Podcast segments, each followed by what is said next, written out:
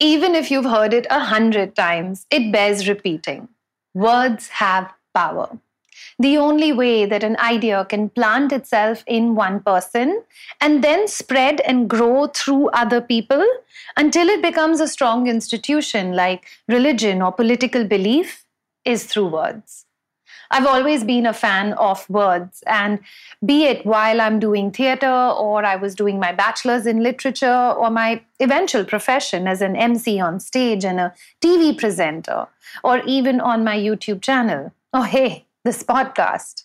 Words are all I have. Because of the nature of my work, I get asked a lot about how I have a decent command over English or how I research and think about subjects the way I do. Now, some credit goes to the people I've met in my life who've influenced me and to whom I will be grateful to forever. But most credit goes to the books that I have read. So, today I'm going to give you a sneak peek into my bookshelf and tell you about five books that changed me as a person. As a bonus, I will also include two books that will make anyone who reads them a smarter person. My name is Freishia. This is WAC, a podcast where no topic is off bounds. And today I'm going to introduce you to some of my favorite friends' books. Let me tell you the first thing about collecting books, which some people in my house have not managed to learn at all till today. Do not lend books to friends. They might be the most Satyavadi Harish Chandra type of people, but lending books is like putting socks in a washing machine. They just tend to go missing. My current book collection should be at least two times bigger. I'm a huge fan of Murakami, Ruskin Bond, Roald Dahl, and I've read most, if not all, of their works. But today I want to show you other gems. Perhaps one day I will do an episode on the authors that I have just mentioned. But today is reserved for the creme de la creme. So, in no order of preference, here are five books that I would recommend that you read. In case you didn't know, I am a Parsi. But despite being born to fairly religious parents, I've always felt a calling towards a spiritual side. And I love doing things like yoga, meditation, and reading religious as well as philosophical books.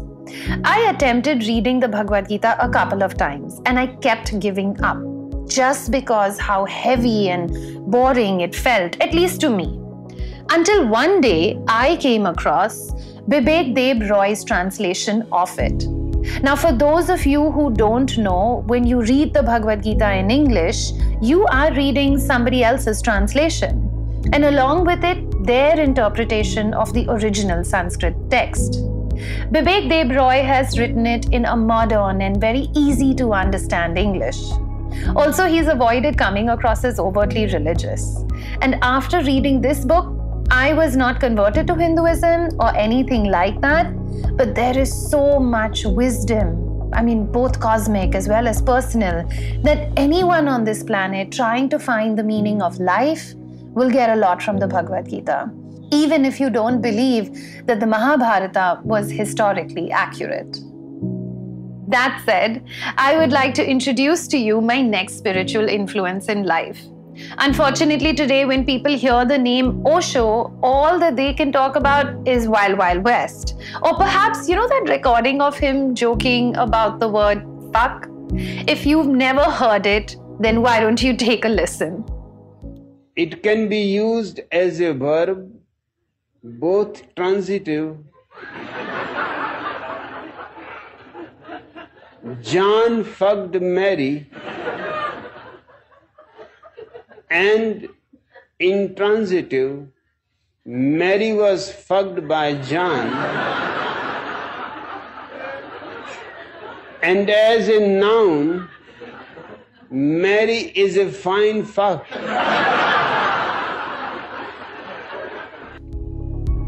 Judging Osho on these things is a mistake. Yes, Osho did not stop his disciples from any activity that they wanted to do, whether it was sex, drugs, and rock and roll. But behind that freedom, there was a wisdom. And I'm yet to find that in other thinkers and philosophers. If you can look past the propaganda, not be judgmental, and open your mind, I recommend picking up any book and giving it a shot. From my collection, I chose the Book of Understanding. For the uninitiated, it's a great place to start.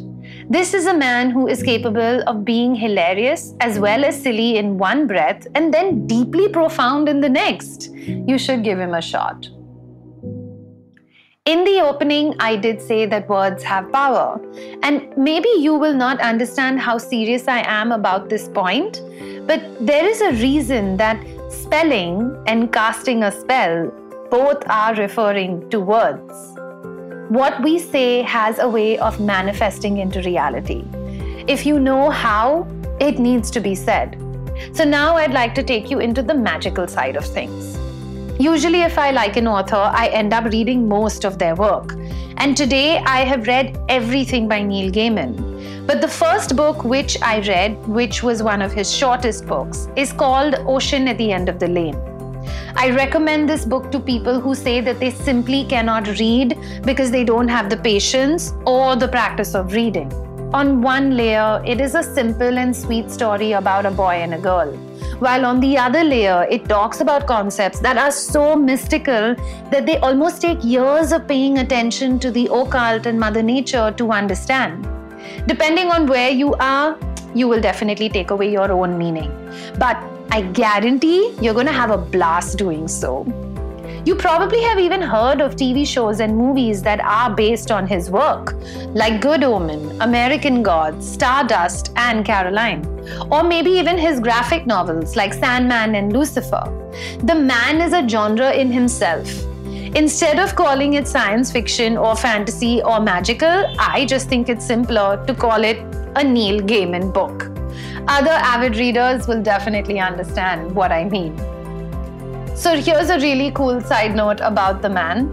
In 2019, when all of us were catching flights, while Neil Gaiman was traveling the Americas, before he would catch a flight, he would go to the airport's bookshop and sign 10 to 15 copies.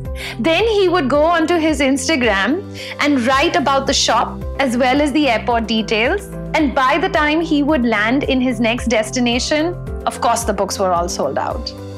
A good author is called a wordsmith because they have this way of working with words that make seemingly simple sentences reflect this kind of beauty that a normal person just cannot bring out. So, my next author is not a wordsmith, he's a wizard with words, and his name is Tom Robbins.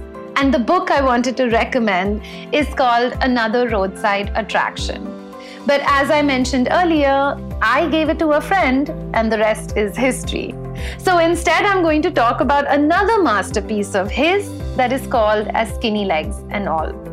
Now, do yourself a favor after this episode, just go to Google and type Tom Robbins quotes.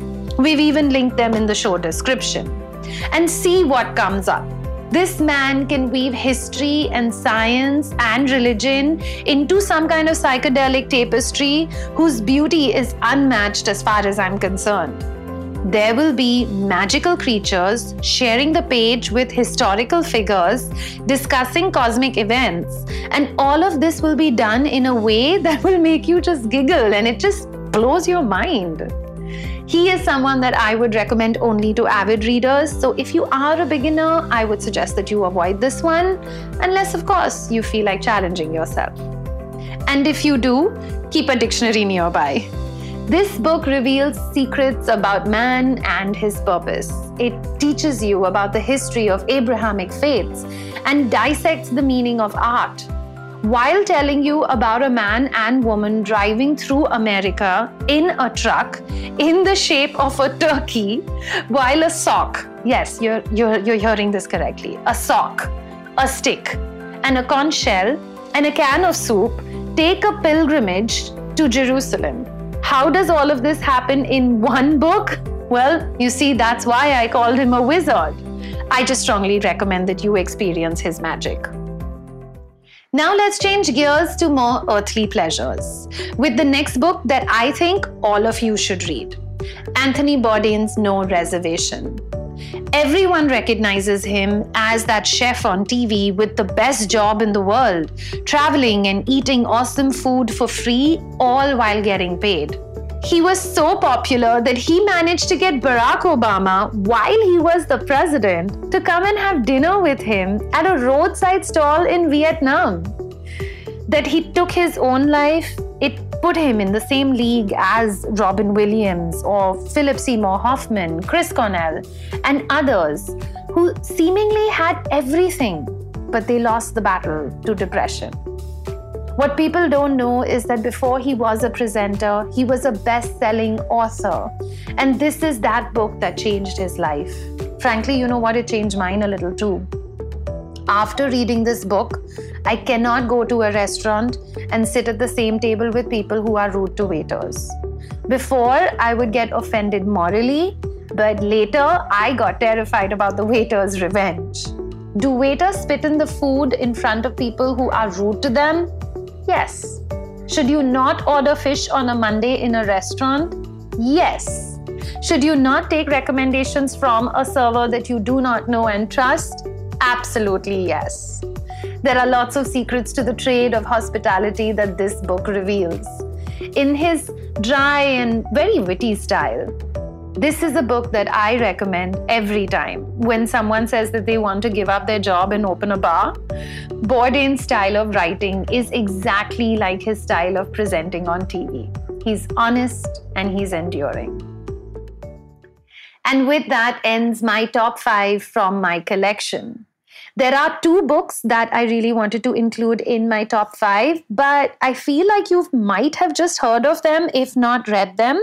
So, a really quick shout out to Bill Bryson's A Short History of Nearly Everything and Yuval Noah Harari's Sapiens. These books are more popular than the ones that I have mentioned, but there is more information in both of them than my 8th, 9th, and 10th standard syllabus put together. So if you haven't read them and you want to be a smarter person, then God promise, mother swear, I shapat, just do it now. If you have read any of the books that I have mentioned, I would love to hear your thoughts. You can always reach out to me on any of my social media handles that are mentioned in the description below. Also, you can definitely watch the video version of this podcast. All you need to do is log on to my YouTube channel. Until next time, I'll catch you again very soon. Ciao. Thank you for listening to this episode of Whack. To make sure that you don't miss out on a new episode, subscribe to and follow the show on this app right now.